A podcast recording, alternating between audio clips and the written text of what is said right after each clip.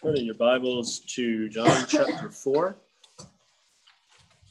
John chapter 4, we're going to look, uh, we're going to be looking at verses 1 through 14. not everything in there, I would like to, but uh, there's not the time for it, but we look at uh, most of it. So let's, um, let's go ahead and pray first and then we'll read. Uh, thank you, Father, for this time. We do pray that you would just be in our midst, that you'd be at work, uh, that you would uh, sustain my voice uh, this morning. And I pray, Father, that uh, you would uh, just fill us with your spirit. May we understand the beautiful things that are written within your word. we are thankful for it and pray these things in Jesus' name. Amen. Amen. John 4 1 through 14. Therefore, when the Lord knew that the Pharisees had heard that Jesus was making and baptizing more disciples than John, although Jesus himself was not baptizing, but his disciples were baptizing, he left Judea and he went away into Galilee, and he had to pass through Samaria. So he came to a city of Samaria called Sychar, near the parcel of ground that Jacob gave to his son Joseph. And Jacob's well was there. So Jesus, being wearied from his journey, was sitting thus by the well. It was about the sixth hour. There, w- there came a woman of Samaria to draw water. Jesus said to her, Give me a drink. For his disciples had gone away into the city to buy food. Therefore, the Samaritan woman said to him, How is it that you, being a Jew, ask me for a drink since I am a Samaritan woman? For Jews have no dealings with Samaritans. that's that's John speaking there. That's um, so he he puts this little uh, comment in there to help you understand why she would even ask the question. Right? So he says, "For Jews have no dealings with Samaritans." Uh, Jesus answered and said to her, "If you knew the gift of God and who it is who says to you, Give me a drink,' you would have asked him, and he would have given you living water." And she said to him, Sir, you have nothing to draw with, and the well is deep. Where then do you get that living water? You're not greater than our father Jacob, are you, who gave us the well and drank of it himself and his sons and his cattle?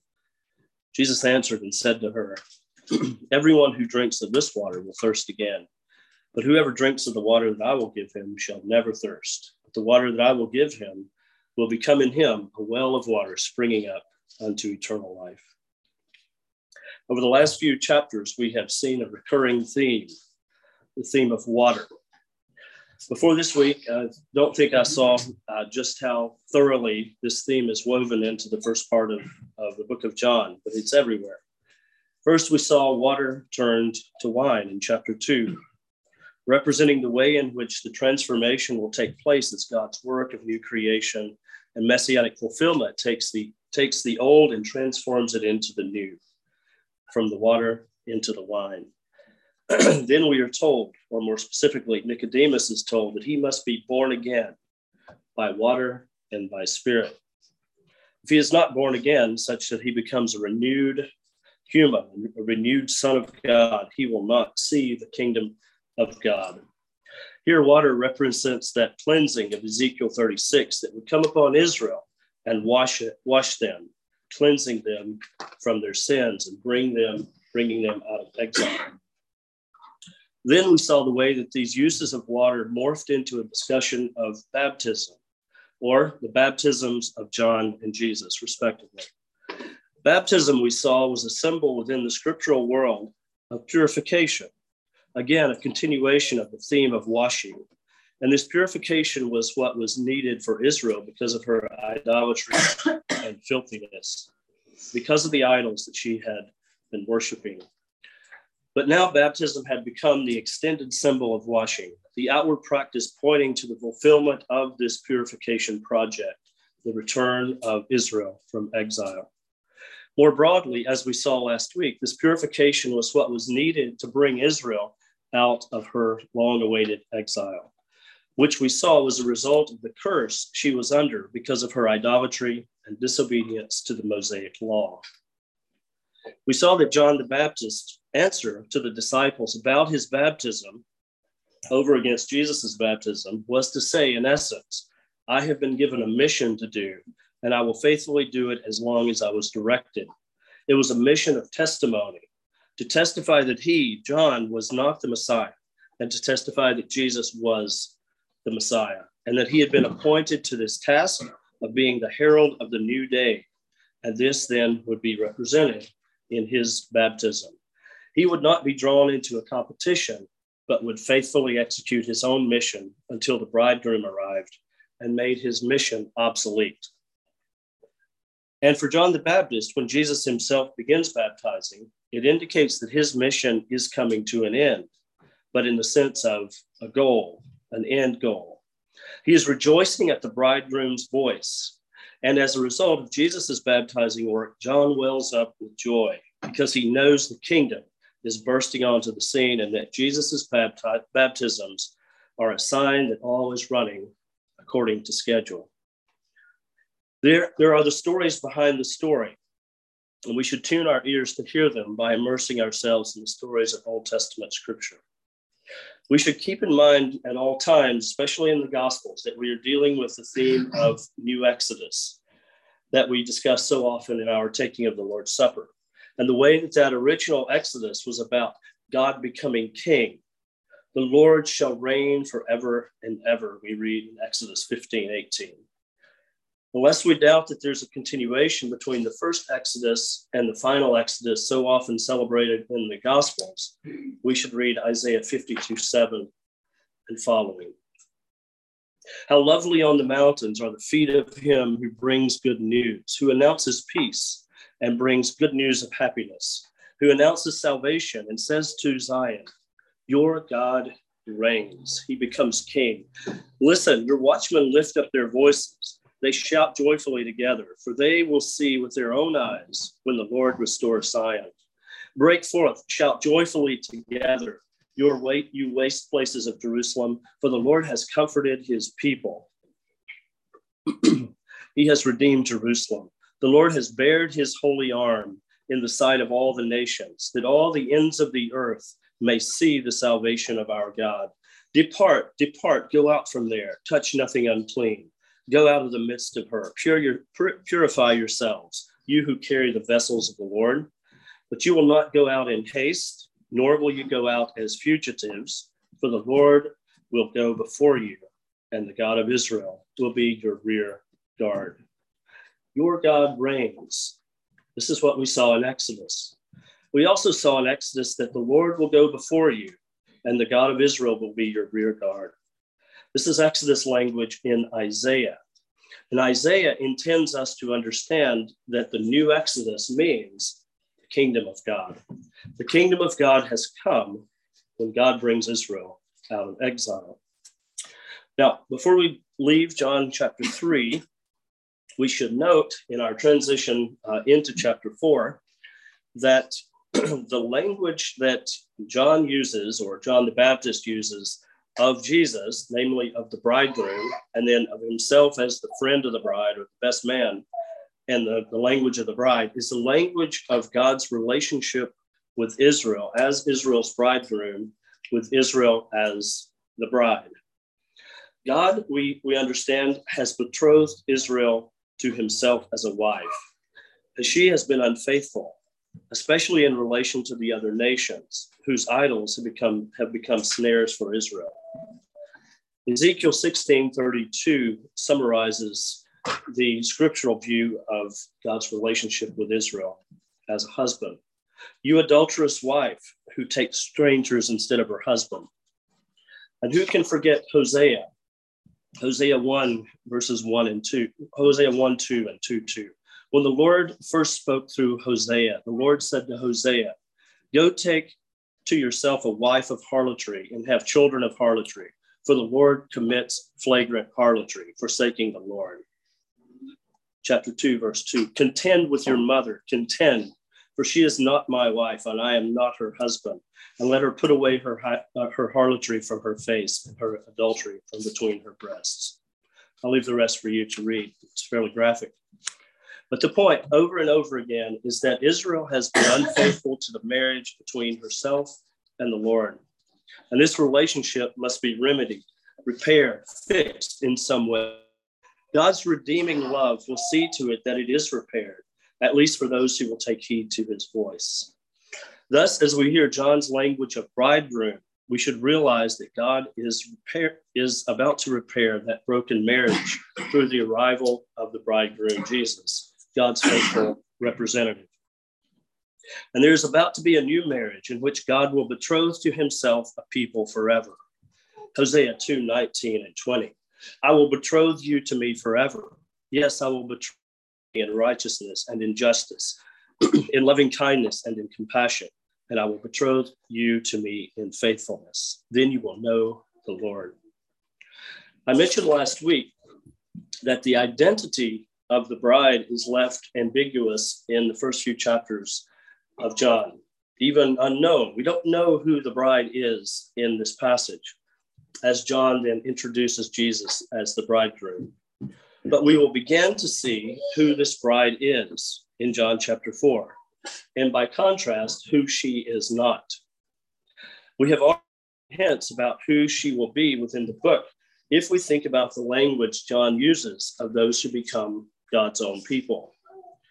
In verses chapter 1 verses 11 through 13 we read that he came to his own things, his own world, and those who were his own did not receive him. But as many as received him, to them he gave the right to become children of God even to those who believe in his name, who were born not of blood, nor the will of the flesh, nor the will of a man or a husband, but of God. It's not in marriage language here, but the metaphors often change, coming at this issue from different angles. What do we learn about who belongs to him? Uh, in other words, who will be his bride? They are the ones who receive him, who believe in his name, who are born of God, they believe the witness that God has testified about himself, that Jesus himself testifies to. One believes the word of God, words of God. One embraces the Son, the exalted King, the suffering yet vindicated Son of Man. If this description of who becomes the bride of God himself does nothing else, it reframes the covenantal relationship. This is what is going on within John he leaves the, the definition of who the bride is vague so as to fill it in, so as to describe who it is that will be part of this new marriage of the Lamb. I just thought, just thought of Revelation. Look at Revelation five. It's about this, this marriage of the Lamb, right? It's a marriage is coming to get his bride, and then eventually you see this come to fruition at the end of the book, and the um, and the New Jerusalem comes down of heaven, out of heaven, like a bride prepared for for his groom. So it, it's it's really there, and and uh, just so happens that John wrote it too. He's all on this. So when God speaks of Israel as her bride, he speaks of their relationship in the context of covenant. The covenant charter for Israel has been broken, and Israel has become unfaithful to the covenant. In other words, unfaithful to the marriage relationship. What God is doing now is reconstituting the covenant around the Messiah. Whereas Torah and Torah observance had been the means by which the bride would be judged, now Jesus says is put at the center of this relationship. He who believes in the Son has eternal life, but he who doesn't obey the Son shall not see life, but the wrath of God abides on him. One can see just how shocking this would have been for the Jews of the first century to turn from Torah being their badge of covenant membership to faith and loyalty to the Messiah as the new covenant badge. It was a step too far for most of them, a hill upon which they would not die. But it wasn't a decision from which one could escape, one which you could take it or leave it and still be okay. John is clear about this. It was a decision of life or death. It drew a line and said what John said above believe in the Messiah to gain life. Disobey, and God's wrath abides on you in anticipation of that day when God will raise the dead and judge every man. God's love is a love that must not be spurned. It is so great. Or do you or do you think lightly of the riches of his kindness and tolerance and patience, not knowing that the kindness of God leads you to repentance? But because of your stubbornness and unrepentant heart, you're storing up wrath for yourself in the day of wrath and revelation of the righteous judgment of God, who will render to each person according to his deeds. So says Paul in Romans chapter 2, 4 through 6. In our present text, John 4, 1 through 14, we see the reconstitution of the covenant and covenant membership, that is, who the bride is, worked out in a particular way. Those who were thought to be outside the covenant find that the door of God's love is wide, wide enough to receive anyone who comes to Jesus. In this passage, Jesus perhaps Jesus perhaps as a way to cool down the tensions developing around his baptism ministry in Judea, which would be what, what we would call the religious and governmental uh, governmental uh, seats of power, uh, which were not really separated within that world. Those resided in Judea, in Jerusalem, which is where where uh, Jerusalem is in Judea around the center of all things, around the temple. Now, Jesus leaves Judea and makes his way to Galilee. In order to get to Galilee, one route that he could take, in fact, the most direct route, would be to pass through Samaria. There is a way that um, you can go uh, into Galilee and you have to go in a roundabout way, but he passes right through Samaria. Samaria. It's a choice. And as he passes through, he stops at a well to rest having become wearied by the journey. He stops at a well, but it's not just any well. It is a well that is on the piece of ground given to Joseph by Jacob. As we've seen in all the Gospels, very few details are inconsequential. There are several things to note about the setting. First, it is Jacob's well. To us, this seems fairly unimportant, but in the scriptures, Jacob is Israel. And even to the Samaritans, he is, according to this text, our father Jacob. So John the evangelist is drawing a contrast here between Jacob, that is Israel, and Jesus. Remember back at the end of chapter one that Jacob was alluded to when Jesus says to Nathanael, Behold, an Israelite in whom there is no deceit. Jacob, who had deceived his father for the blessing, is there being contrasted with the newly reconstituted Israel, those who recognize their king, their Messiah, as Messiah. Like Jacob at Bethel, which is house of God, Jesus himself, as the house of God, will be ministered to by the angels of God as he goes about his mission of embodying faithful Israel. Like Jacob, with whom God went as he journeyed to Laban and spent 14 plus years working for his wives, so with Jesus, God's presence is fully with his son. He is the very embodiment of the glory of God. Here in this current passage, chapter 4, John is comparing J- Jacob to Jesus for this reason to draw a connection between Jacob and Jesus as the heads of a new Israel, or heads of the old Israel and of the new Israel. That is, uh, as Jacob was named Israel and himself represented Israel, so Jesus represents and sums up the newly reconstituted Israel who will become faithful and loyal followers of him. That this is the case may be established by the implicit contrast here between Jacob as the one who, who gave the inheritance of a well of water to Joseph versus Jesus who gave living water that is eternal life as an inheritance to his people. The connection here is related to the inheritance that they give to their sons. In other words, Jacob distributed his inheritance among his sons, including his penchant for deception. So also God, but in, but in a new and better way, will distribute his inheritance among his sons in and through Jesus. So also John connects Jesus to Jacob in that Jesus calls 12 apostles a fact that is assumed, I think, from the other Gospels. Though this is an obvious allusion to the 12 tribes of Israel, we don't often see the importance of it. For Jesus to call 12 apostles is to do nothing less than to call a new Israel, with himself as the father of this new Israel. Indeed, as the new Jacob, who is the father of the heads of the 12 tribes. All of this is to say, yes, Jacob. Yes, even more, Jesus. Like the author of Hebrews, Jesus is greater than the angels, greater than Joshua, greater than Moses, yes, greater than Jacob. He is the goal to which they all looked. And he is he has a gift he wants to give to us. an inheritance, life eternal.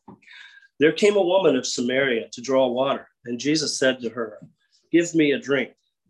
She marvels that he is even speaking with her, since, as John says, Jews don't have dealings with the Samaritans.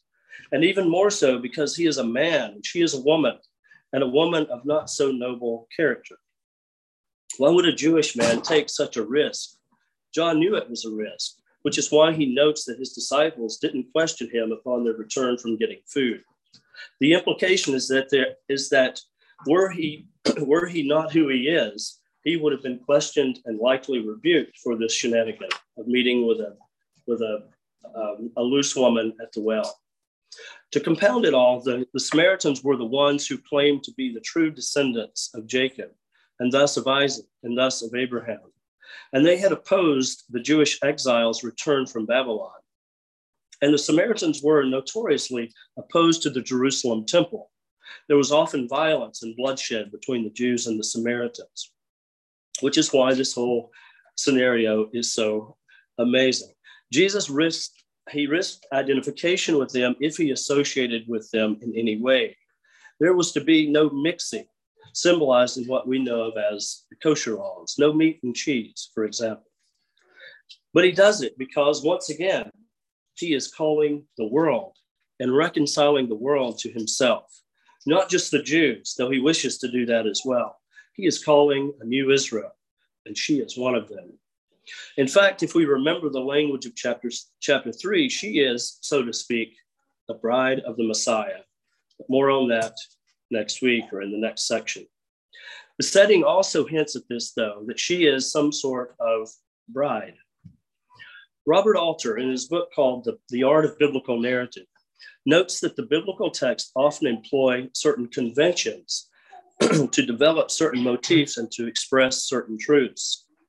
For example, it will be noticed at once for the reader of the Old Testament narratives that there is a recurring theme of the barren wife at odds with a fertile wife or concubine. The barren wife, then, through the providence of God, gives birth to an important figure, a hero of sorts. Sarah and Hagar gives birth to, uh, Sarah ends up giving birth to Isaac after Ishmael is rejected. Hannah and Peninnah, Peninnah has many children, Hannah is barren.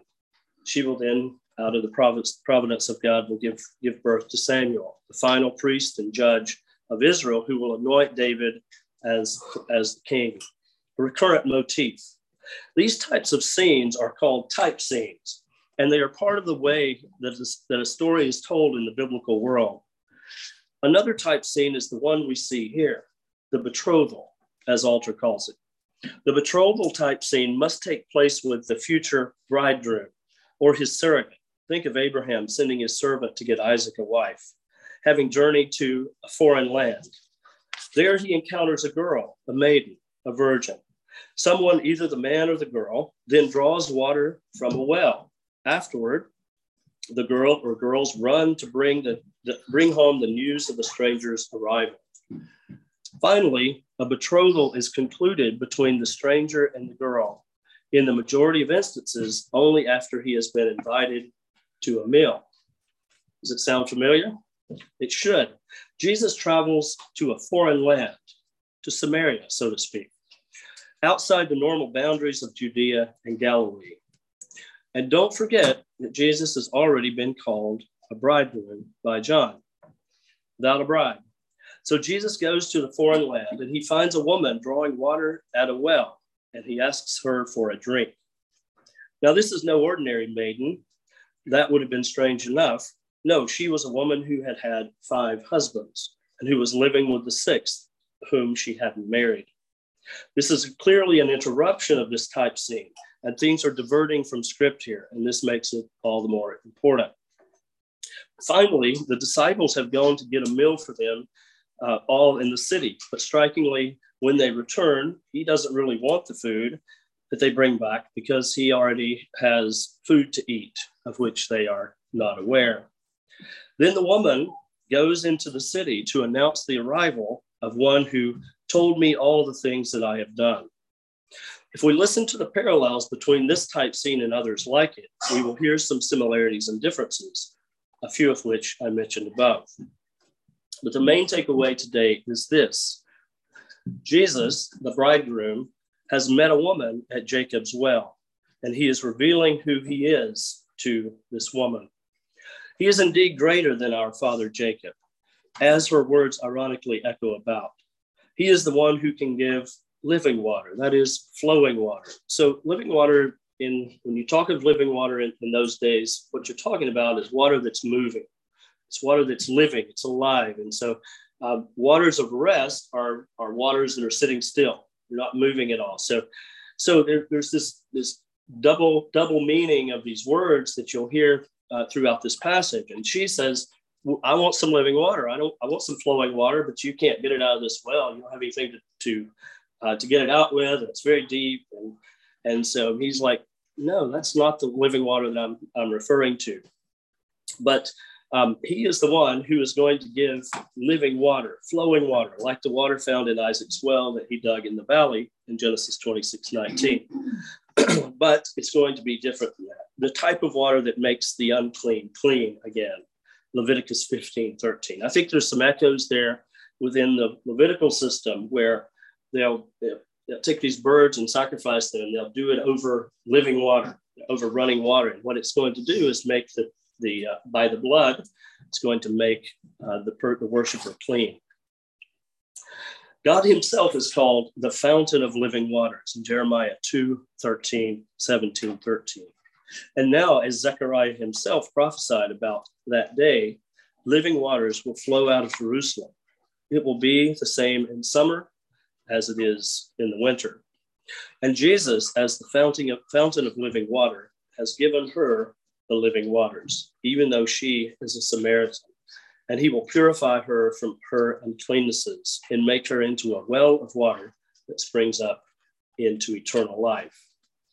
And this is what Jesus' mission is it is to seek and to save that which is lost, to heal those who know they have a disease, and to uncover uncleannesses that he might purify them, to betroth himself to a bride in order that he might wash her by his word, just like Ephesians chapter 5 we'll return to more of that uh, probably after after Christmas. It's, a, it's an exciting passage. If you didn't read it ahead of time, read read through John chapter four, really uh, one through one through four, and uh, just listen to how that goes back and forth. Um, what I think I didn't make make clear, um, I just realized as as we were going through it, is that these type scenes you can see them if you read the the patriarchal stories, the story of Abraham, Isaac, and Jacob, you will notice how prominently this type scene of, of the well and drawing water and um, all of the patriarchs essentially go to these wells to find their, their spouses. And that's where they meet, that's where they always meet them. And this is exactly what we have here. And so to for, for John, uh, the, the evangelist writing the book, he sees Jesus as reconstituting um, a new Israel. And so it is, perfectly fitting for, for Jesus to find his wife at the well. And, and, and not only this, that um, we'll see we'll see when we return to this in, um, in the next section. When, when he says to this woman, uh, he says, Go get your husband. And she says, uh, I don't have a husband. I said, Yeah, you're right. He says, You've had five of them. The one that you have now is not your husband. And then that's number six. There's this implicit um, expectation that he's going to be husband number seven, right? and, with the with the numerology of, of seven there as well. Um, it, it's really fascinating, and uh, I think through it, work through it, think through it. It's um, it's really really uh, edifying. Yeah.